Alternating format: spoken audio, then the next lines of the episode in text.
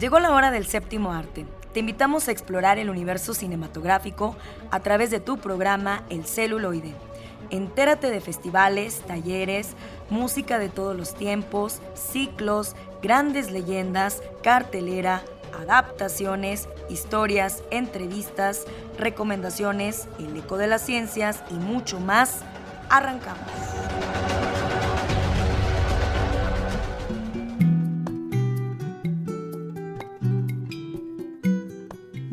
Buenas tardes, abrimos el mes de enero y el 2022 con ustedes, Eduardo Carrillo, como siempre los controles. Quédense con nosotros porque arrancamos con una hora de diversión y de muchas, muchas cosas más que los van a, que los van a enriquecer como siempre en el séptimo arte, la música y la época de oro, con las recomendaciones respectivas y lo que hay en las plataformas. Comenzamos.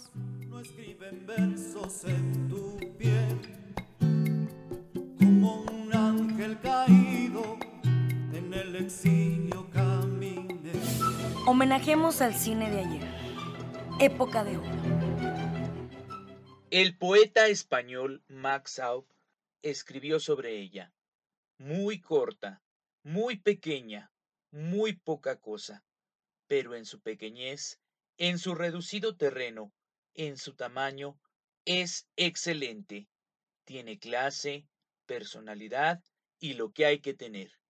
Y baila muy bien, si a lo que hace en escena se le puede llamar bailar. Baila un baile tan antiguo como el hombre, el que remeda la rotación de la tierra. El baile de la semilla, el baile del vientre, el baile de la gravitación eterna.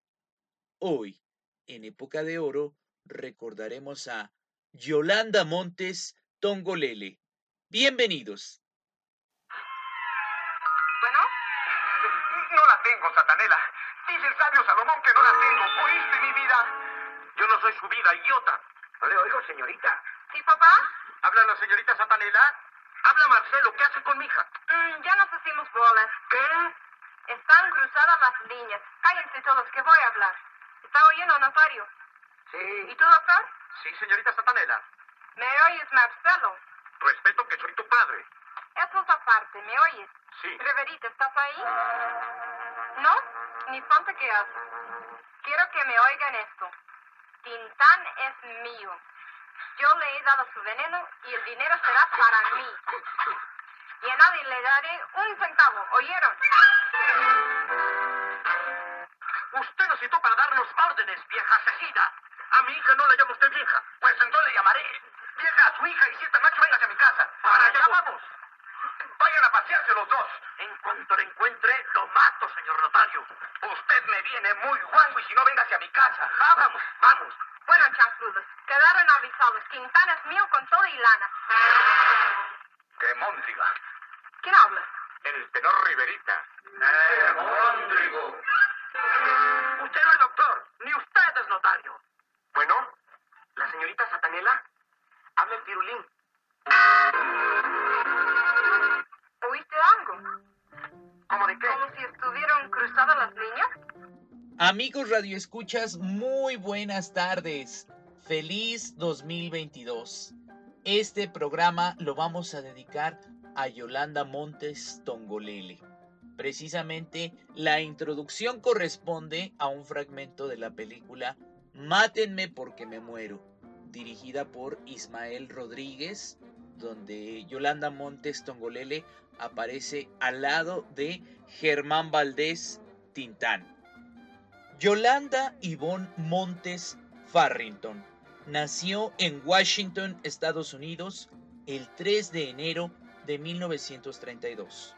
Su padre, Elmer Sven Montes, era mexicano y descendía de padre español y de madre sueca. Su madre, Edna Pearl Farrington, de padre inglés y madre francesa.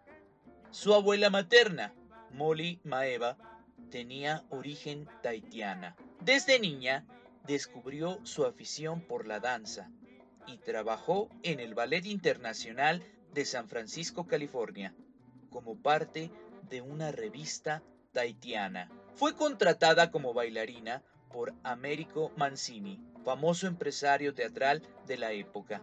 Debutó con gran éxito en el famoso cabaret Tivoli de la Ciudad de México. Su nombre artístico, Tongolele, lo eligió después de una larga lista, mitad africano y mitad taitiano. Su carrera se vio cobijada por el éxito teatral en los principales salones y cabarets de la Ciudad de México.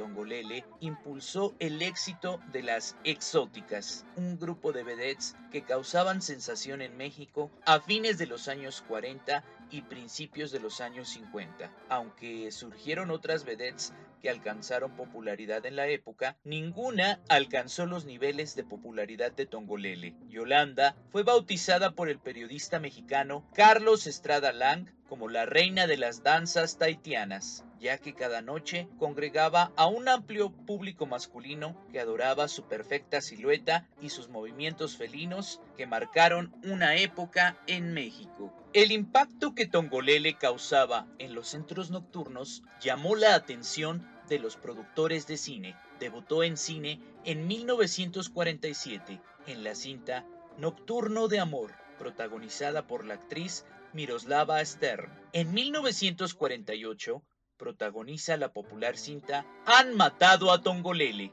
dirigida por Roberto Gabaldón y en donde comparte créditos con David Silva. La trama se desarrolla en el Teatro Folies Berger de la Ciudad de México, en cuyo escenario cabía un espectáculo con música y bailes. En otro plano de la trama, varias personas envidiosas intentaban asesinarla. La película se estrenó el 30 de septiembre de 1948. Resultó muy apreciada por el público, detestada por los críticos y para algunos constituyó la peor película del año. Sin embargo, con el tiempo ha llegado a ser una película de culto. Aunque en la mayoría de sus intervenciones cinematográficas solo aparece como estrella invitada realizando sus rutinas de baile, fue la única de sus contemporáneas exóticas en tener una carrera cinematográfica considerable. Como invitada, actúa en cintas como El Rey del Barrio,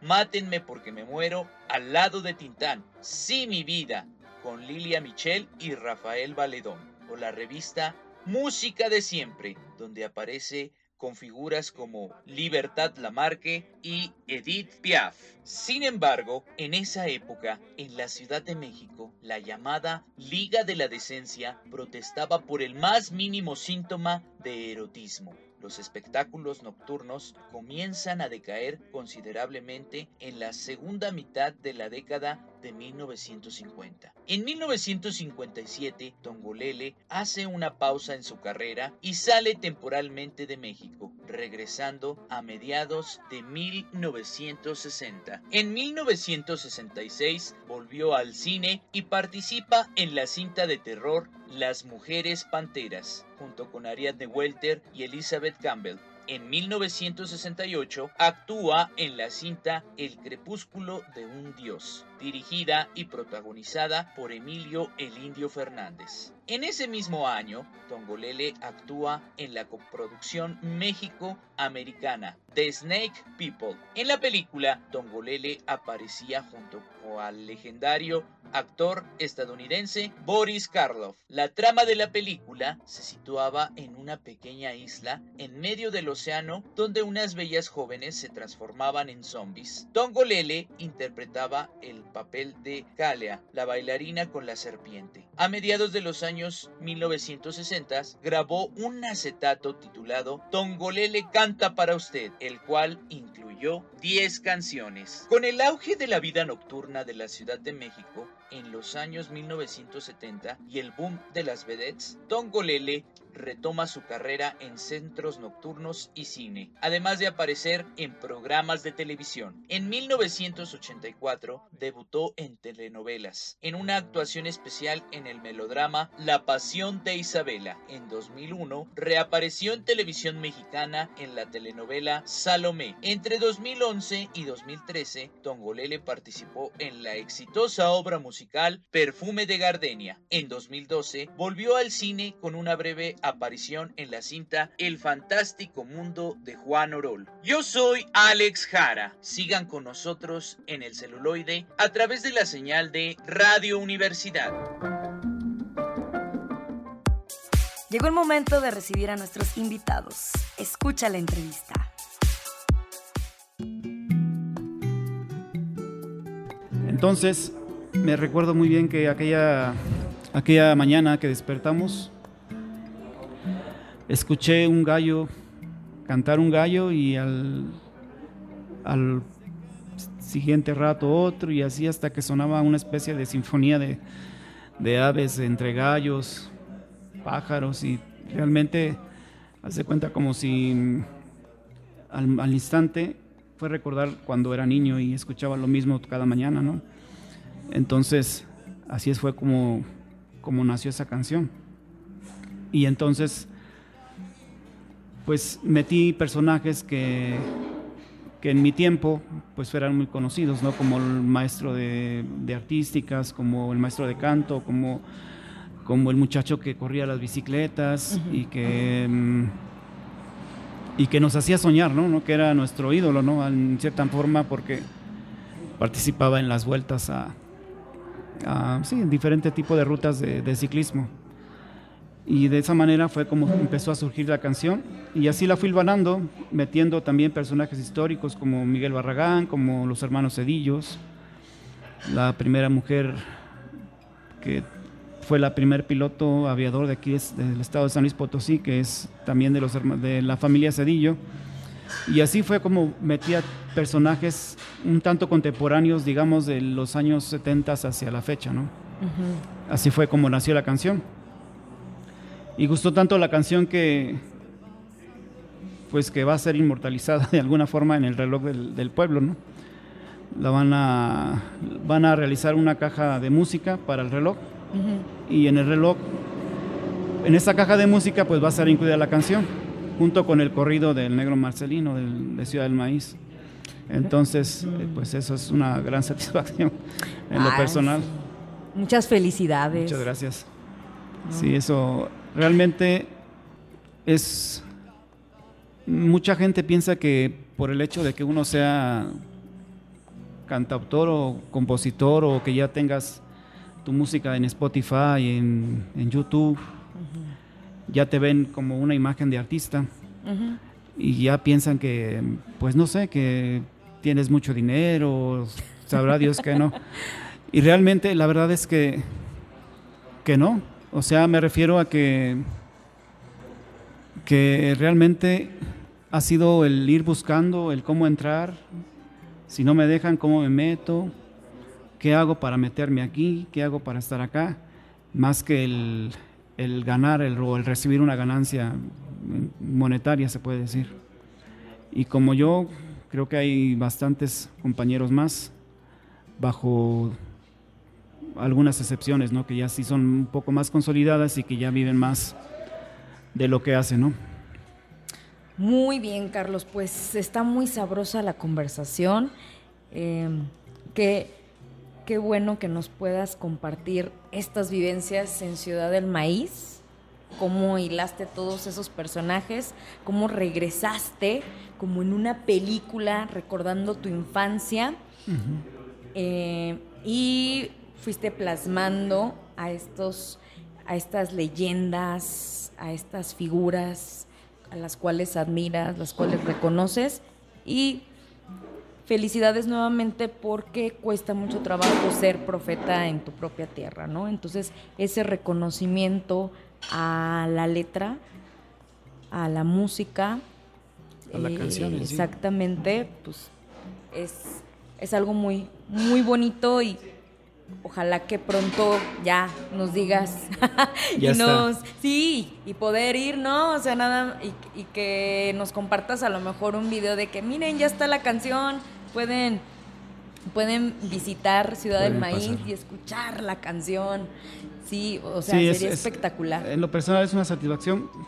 Este, no hay dinero.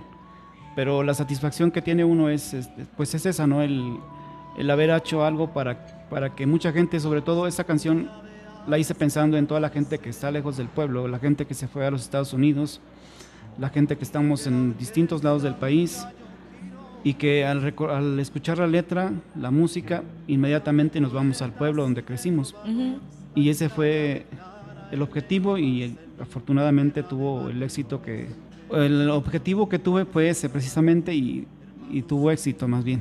Creo que este tipo de temas que eliges en tus eh, para escribir tus canciones conectan con la gente porque son vivencias, son situaciones con las cuales nos podemos identificar, que generan empatía cuando escuchamos un tema, ¿sí? La música, la letra y nos hace recordar situaciones similares o nuestra niñez simplemente y admirar el cómo alguien puede sentirse muy orgulloso de donde creció, recordar plenamente su infancia y tener ese cariño, ¿no?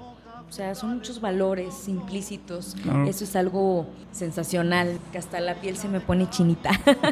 la verdad, es, eso es lo que nos motiva a quienes escuchamos la música, a quienes nos identificamos con las canciones, los, los espectadores, los que somos público, los que consumimos este tipo de, de materiales artísticos, una película, una fotografía, una pintura, nos dicen muchas cosas Sí. y, y- y el conectar precisamente con el arte, pues es fabuloso y la cultura creo que, que se va edificando eh, de, de todas estas vivencias y de todo esto que nosotros vamos haciendo, ¿sí? Así es. que nos identifica. Yo te agradezco mucho estos minutos que nos concediste. También preguntarte cuando te sientas a descansar, un poco relajado, con tu familia, ¿qué, qué géneros disfrutas ver eh, en la pantalla? ¿Qué tipo de películas te gustan?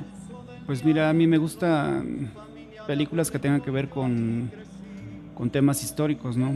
Ah, ya. Me gusta ver, por ejemplo, mm, últimamente me ha, me ha dado por, por leer lo que es la historia de la guerra de reforma, de la, revolución de Ayutla, todo ese tipo de cosas. Ajá.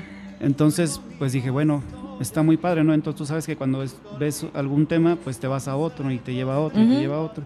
Sí. Y he visto algunas películas de entonces, bueno, eh, escenificadas de alguna manera en lo que tenga que ver con eso, pero sobre todo me gusta ver ese tipo de películas, ¿no? Que tengan temas históricos, Documentales. documentales Ah, también. Excelente. Así es. Y ahora con la oferta que tenemos en las plataformas, hay demasiados documentales con este tipo de temas y más. Sí, sí. Pero sí, eh, nos encontramos mucho en el cine documental, datos históricos de personajes, muchos acontecimientos, diferentes versiones de la historia que son muy enriquecedoras y que nos van haciendo de un criterio y nos van nos van ayudando a entender muchas Claro. cosas, ¿no? Sí, por ejemplo, al documental o las miniseries que hicieron de, de Cortés, ¿no? Que, que se basan en lo que Cortés escribió, ¿no? Ujú. que es para, para los españoles, así fue, ¿no? Pero para nosotros, pues, quizá no fue tanto así, ¿no? Porque a nosotros nos veían como, pues, como los, los chaparritos asesinos que cortaban cabezas y hacían sacrificios. Ujú. Pero nuestra cultura te habla de cómo los mayas podían, tenían todo bien para leer las estrellas y todo ese tipo de cosas. Entonces, mm, es algo, es algo, este, pues al fin y al cabo es la demanda, ¿no? Pero ojalá hicieran otra versión o que, que fuera más de nosotros, no tanto la de los españoles, que, que al fin y al cabo es de ellos, ¿no? Ese tipo de cosas es lo que, lo que me gusta ver. Muy bien, excelente. Pues con esto finalizamos la entrevista. Muchísimas gracias a quienes nos han estado siguiendo en nuestras redes. Ya, ya, ya estaremos eh, compartiendo más acerca de Carlos Álvarez. Tus redes para que la gente siga disfrutando de estas composiciones, de estos grandes temas hechos en San Luis Potosí. Claro que sí, pues Mi música la pueden encontrar en todas las plataformas digitales que son Spotify, en iTunes, en YouTube, Google Play. Mis redes sociales son en Facebook, Carlos Álvarez, cantautor, en Instagram, Carlos Álvarez y en Twitter también, Carlos Álvarez. Continuamos. En el valle del maíz, pueblo mío que Y llegó el momento de las recomendaciones. ¿Qué hacer en este fin de semana?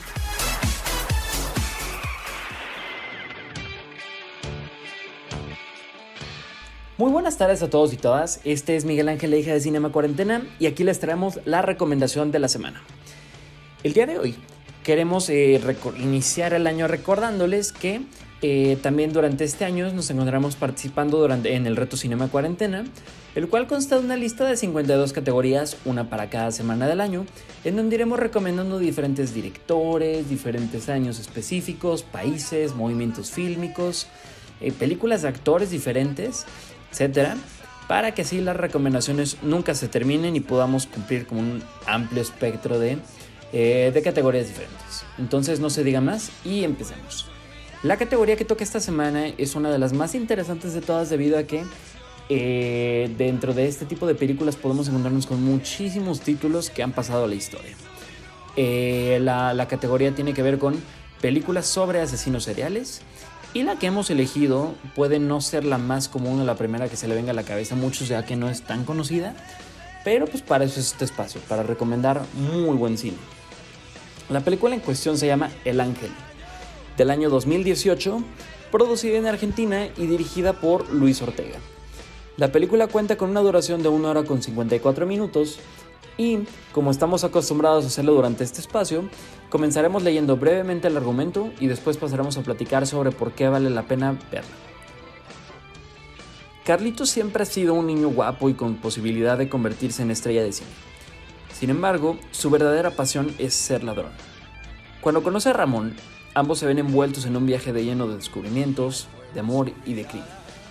Esta es la reseña tal y como aparece en Google y ahora sí pasaremos a platicar sobre por qué vale la pena invertir casi dos horas de nuestro tiempo para ver esta película. Desde los inicios de la humanidad, nos intrigan las personalidades peligrosas, excéntricas, de esas que alteran el rumbo de la sociedad al salirse del comportamiento normalmente aceptado. Y es por eso que nos encantan los asesinos seriales en el cine, porque tenemos una ventaja enorme y es que cuando acaba la película, apagamos el televisor y todo vuelve a la normalidad. Esta es la magia del cine. En esta ocasión, nos encontramos con Carlitos, un joven de la década de los 60 en una Argentina rodeada de rock and roll, que hace lo que se le antoja, literalmente. A su corta edad, se mete a casas ajenas a robar lo que se encuentra sin preocupación alguna, disfrutando del momento. Tiempo después, conoce a Ramón en su escuela, un compañero que viene de una familia de ladrones, con quien emprenderá un peligroso camino que va escalando hasta robar los lugares más importantes sin que les importe de por medio mancharse con un poco de sangre. El Ángel es una película brutal. Es una película que tal y como su protagonista, eh, es tal y como su protagonista, enigmática a más no poder. La cámara no juzga, solo acompaña, y la puesta en escena nos hace disfrutar del sinfín de peligrosas aventuras en las que se enfrasca Carlos en esta Buenos Aires de, hace algunas décadas, décadas tan romántica, quien a pesar de él ser un monstruo sin corazón, viendo fríamente los datos, es mostrada ante nosotros eh, de la misma manera, es decir, fríamente, como un joven en busca del sentido, de su sentido. Y es que la interpretación protagónica de Lorenzo Ferro es tan, pero tan buena que logramos empatizar con el antihéroe en sus dudas sobre si lo que hace está bien, sobre cuál es su sexualidad, sobre si quiere o no a sus seres cercanos, sobre si puede confiar en sí mismo, en su cabeza. Esta, interpretación le valió un rol importante en la tercera temporada de Narcos México. De, volviendo con la película, nos encontramos con una de las mejores cintas de los últimos años, sin lugar a duda. Una película durísima, una película fuerte que tal vez no es para todos, pero es súper disfrutable y una película con un ritmo tan frenético que jamás te aburrirás. Eh, y la prueba perfecta de que, también es la prueba perfecta de que Latinoamérica produce joyas que no tienen nada que envidiarle a nuestro vecino del norte o Europa. Un aplauso para Luis Ortega, el cine argentino y para el extraño de pelo largo. Muy bien, esta fue la recomendación de la semana. Eh, algunas otras películas que nos gustaría recomendarles sobre este tema que tiene que ver con asesinos seriales son a la primera de todas, La Casa de Jack, una película de la que ya hemos platicado por aquí, artísticamente con un nivel envidiable, bastante, bastante fuerte, probablemente la película más fuerte que he visto, junto con la siguiente que es Funny Games, de Michael Haneke, eh, una película durísima que tiene dos versiones, una en alemán de 1997 y una estadounidense del año 2007. Tenemos también No es País para los Viejos, ganadora de un Oscar con los hermanos Cohen, dirigida por los hermanos Cohen, Psicosis, este clásico de, Alfred Hitchcock, El Gabinete del Doctor Caligari, una película del expresionismo alemán de los primeros años del cine, M, el vampiro de Düsseldorf, también de esta época y este país, eh, Halloween, la conocidísima Halloween, eh, también alguna otra que nos gustaría recomendar tiene que son dos de David Fincher. La primera de ellas es Seven, una película protagonizada por Morgan Freeman y Brad Pitt. Súper buena sobre un asesino que eh, comete crímenes basándose en los siete pecados capitales. Y otra que tiene el mismo director con Robert Downey Jr. y Jake Gyllenhaal, llamada Zodiac, el asesino del zodiaco, del cual eh, la película trata sobre un asesino que nunca se pudo encontrar, lo cual no es ningún spoiler, viene en, en la reseña. Hasta hace poco, eh, hasta hace unas semanas, en el año 2021, se pudo encontrar con la verdadera identidad del, del asesino.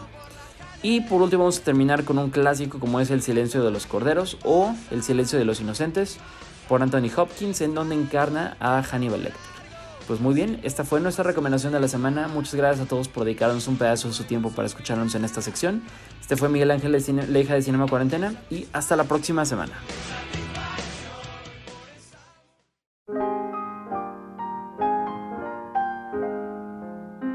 Bienvenidos a la sección de ficción, cómics y otras rolas, donde ahondaremos en elementos de la cultura nerd. Adelante con esta sección.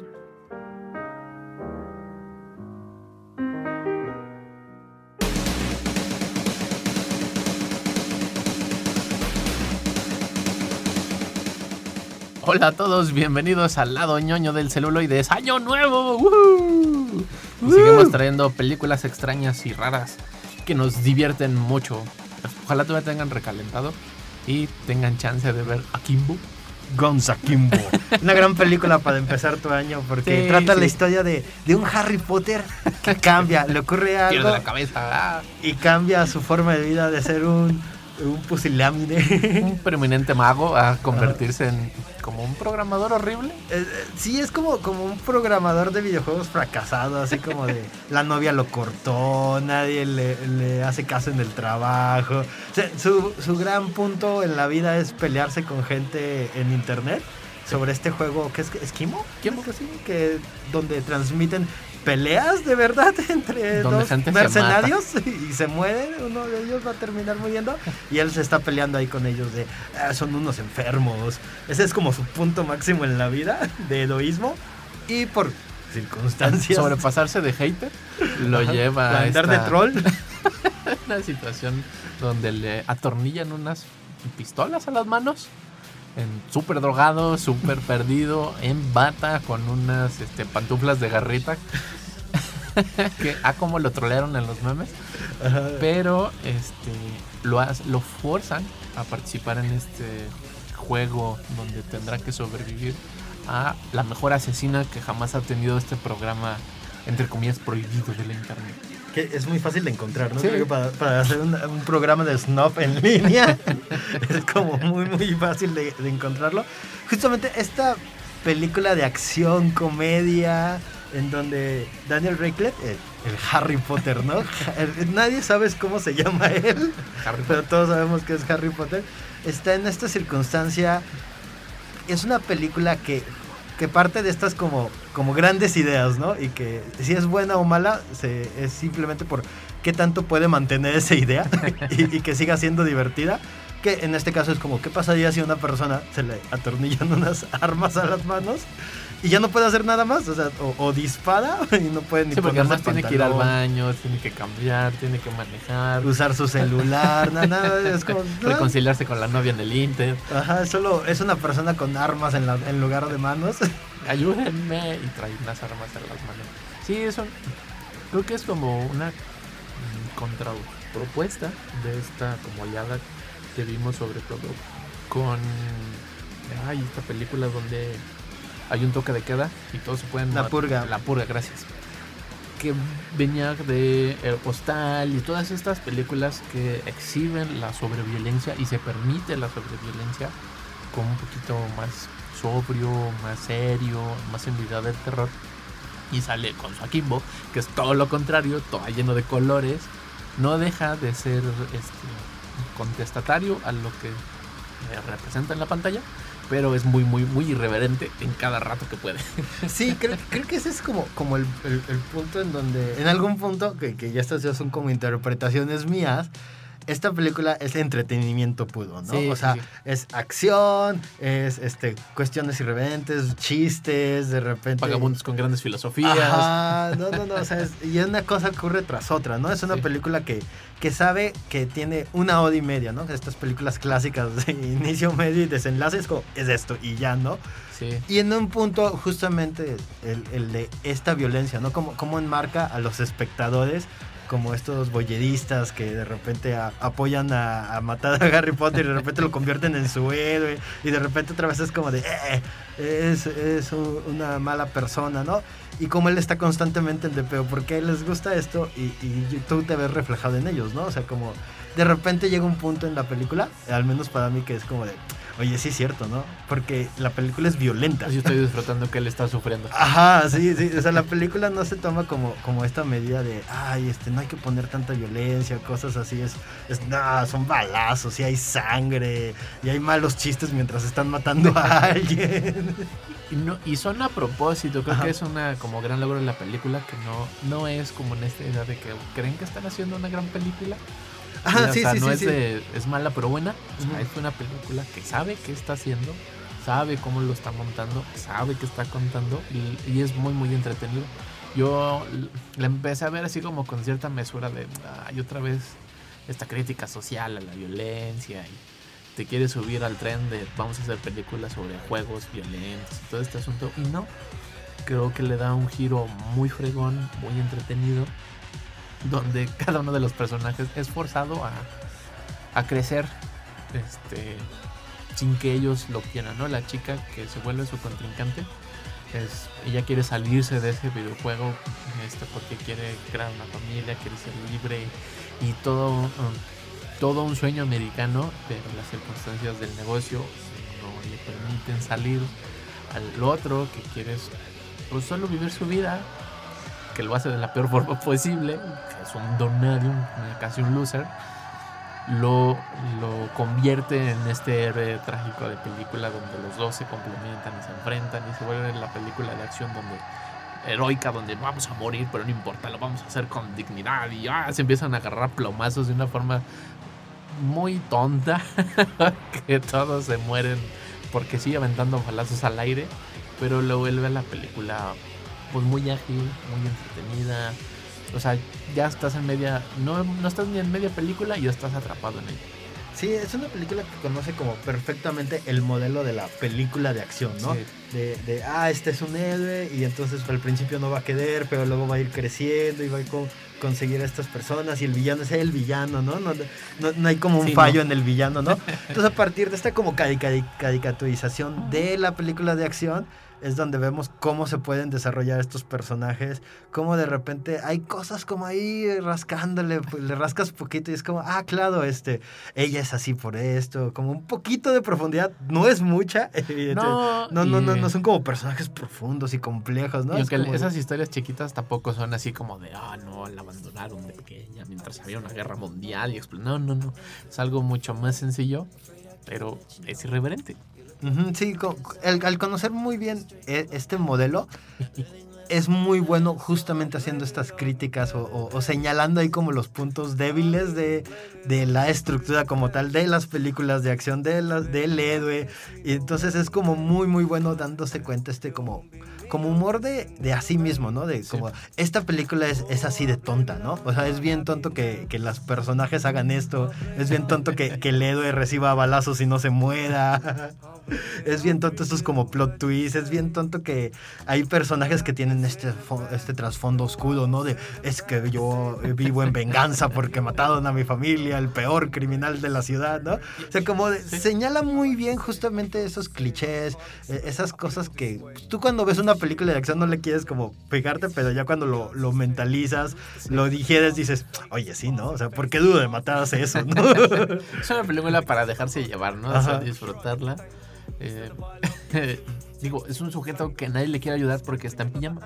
y trae tiene dos pan- armas en las manos, ¿no? O sea, como lo suficiente para alejar. Ayúdenme, tengo unas armas pegadas, miren, y todos pierden la cabeza. Y hay como, como la exageración del tema se va, como las mentes irracionales que se ven en las noticias, en la exageración de la nota. Y él solo quiere que le ayuden a, para no jugar y es forzado a jugar este videojuego que está siendo transmitido en línea. Los está siguiendo un dron. Este, trata de ir al baño en cada momento.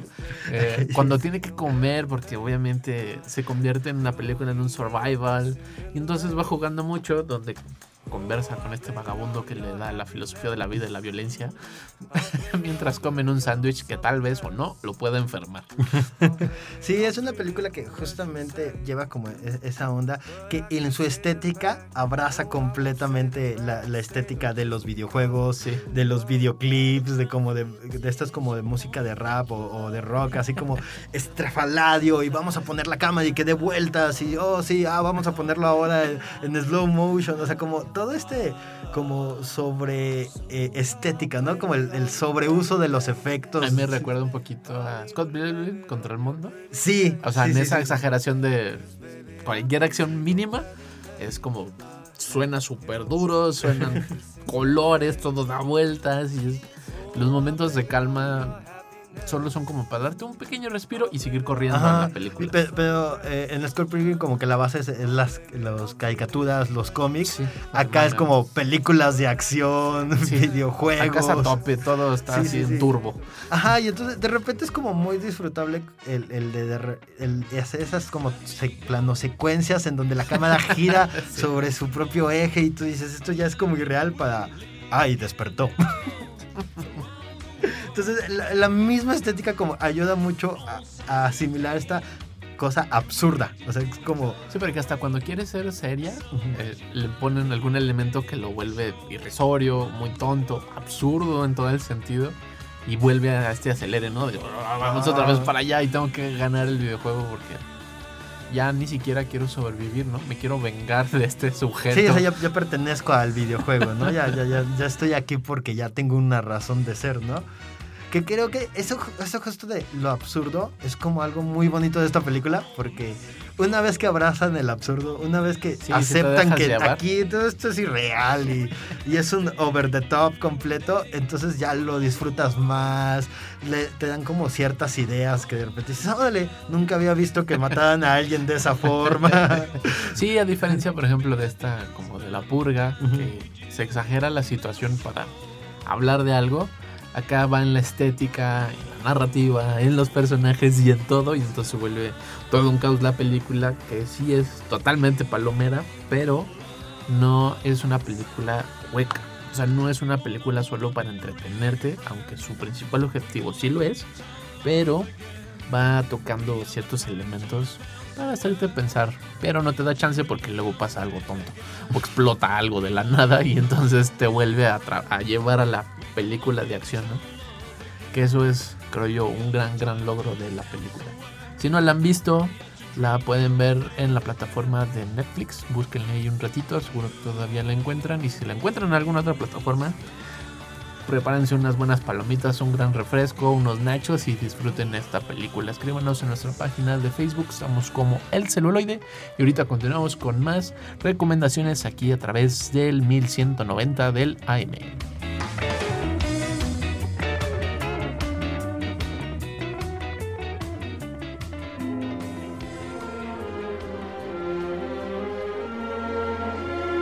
Les voy a hacer una recomendación que no pueden rechazar. Escucha bajo tu propio riesgo. People ask the question What's a rock and roller?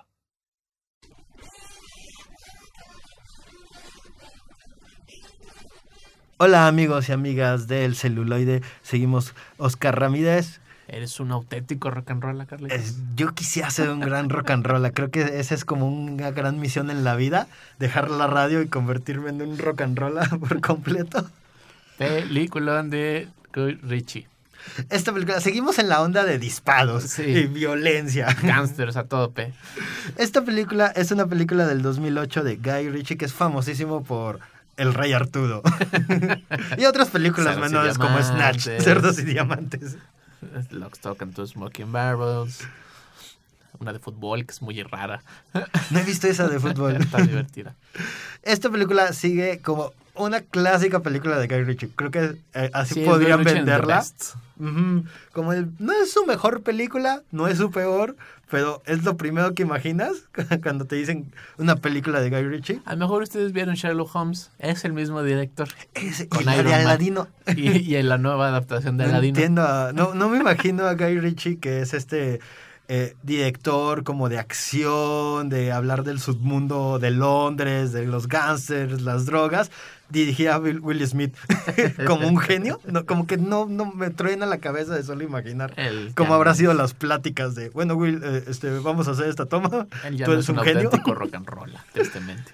Y esta película Rock and Rolla nos habla de el rock and rolla, ¿no? Esta como una especie de dios del submundo que vive la vida de excesos, de violencia y que todos quisieran serlo y nos habla de la comunidad gangsteril, de cómo se maneja, de quién es el capo de capos, ¿no? Dentro de este submundo londinense, de quiénes son como estos pequeños grupos pandillas, de la- los chicos que, que como que nada más son adictos, de la gente que vive alrededor de ellos y que termina jalada por la violencia.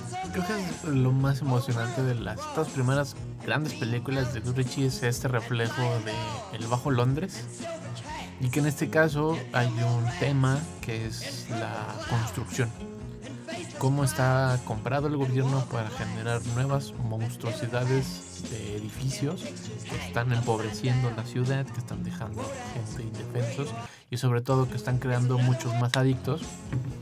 Pero todo esto es gracias a los gángsters. Un gángster en particular que este, controla todo el asunto mientras se pelea con unos rusos que están llegando al nuevo, a este nuevo mundo de la construcción y se prestan una pintura que jamás vemos en toda la película, lo cual Es lo vuelve como, maravilloso. eh, como el, el, el- ah, el de Pulp Fiction. Sí, El como el maletín, maletín de Pulp como el Fiction. maletín de Pulp Fiction. Hagan de cuenta, esta es la pintura.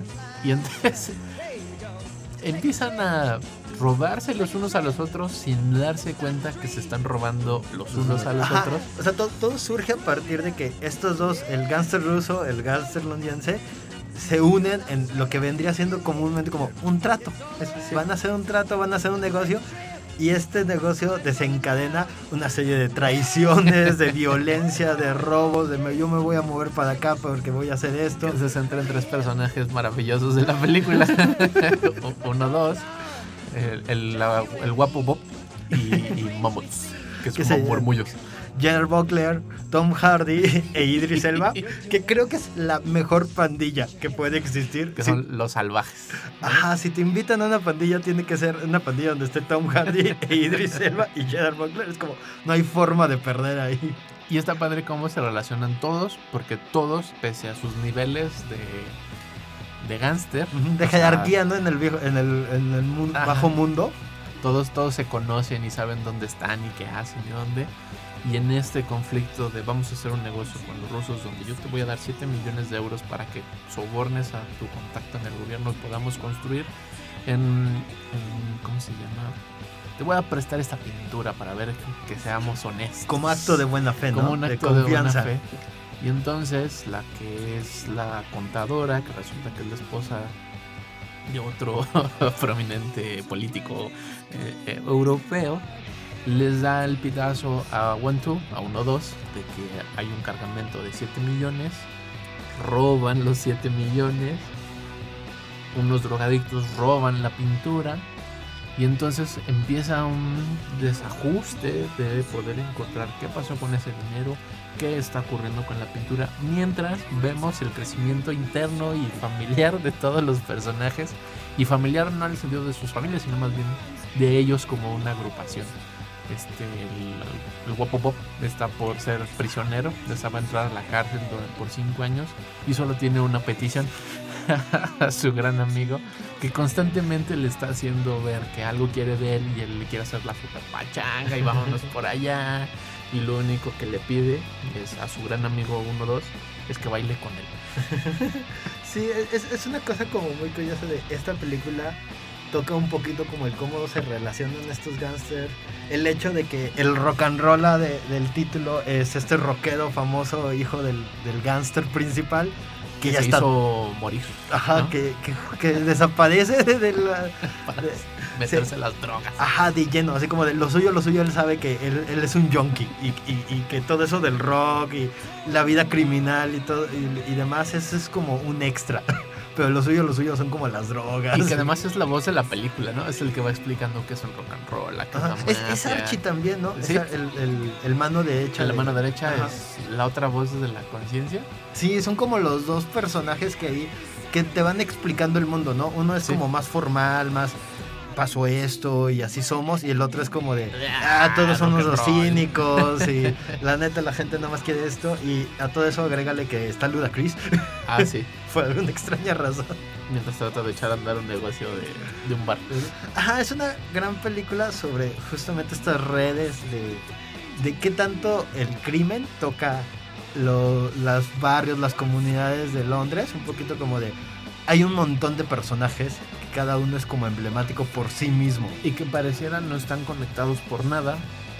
Porque están en su propia jerarquía, están tan lejos los unos de los otros, aunque se conocen muy bien.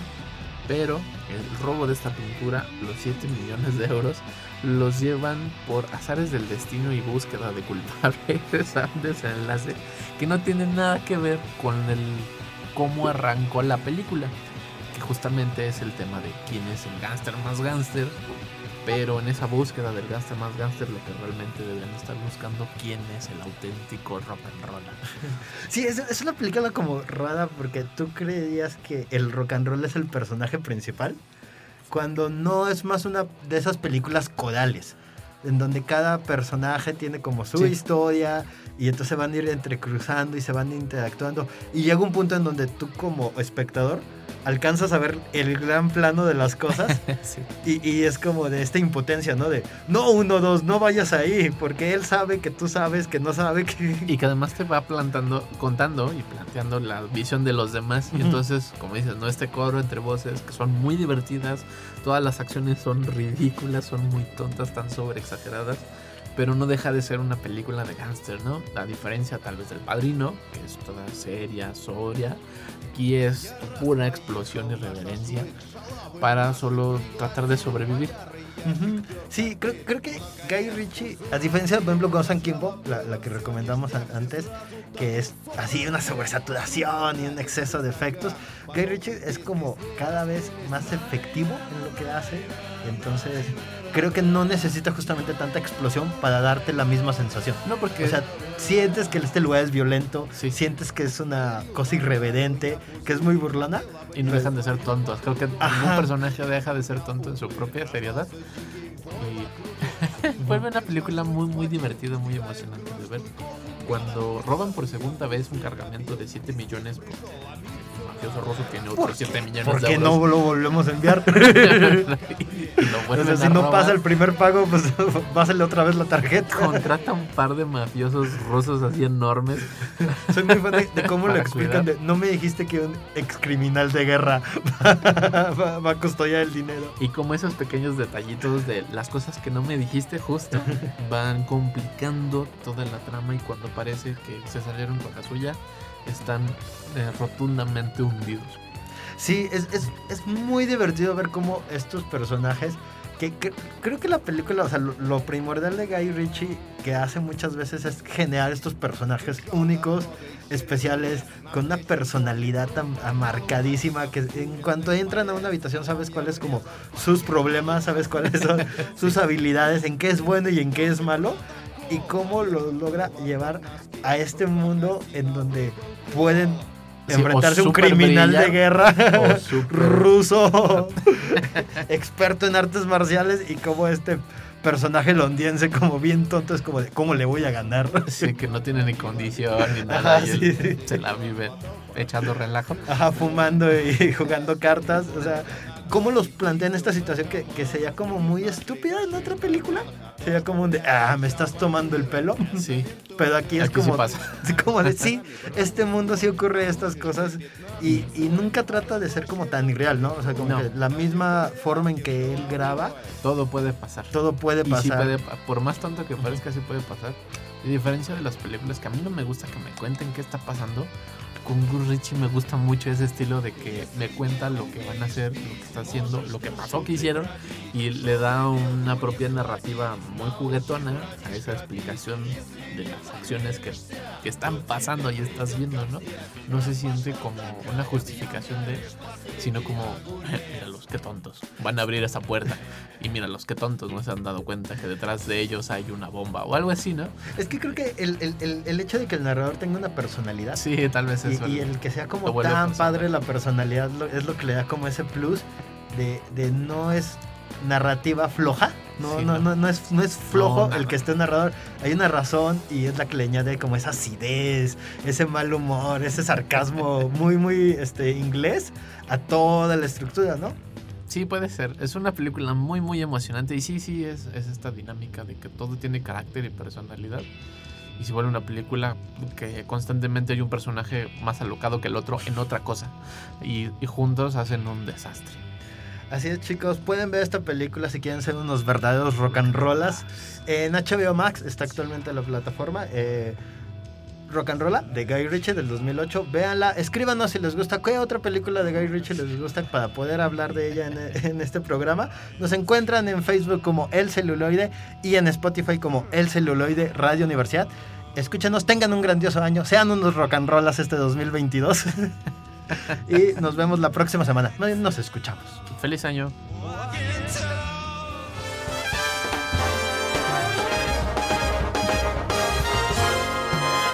Esto fue El Celuloide. Escúchanos por el 1190 de AM. Teléfonos en cabinas 826-1348. Síguenos en nuestras redes sociales y YouTube. Nos encuentras como El Celuloide.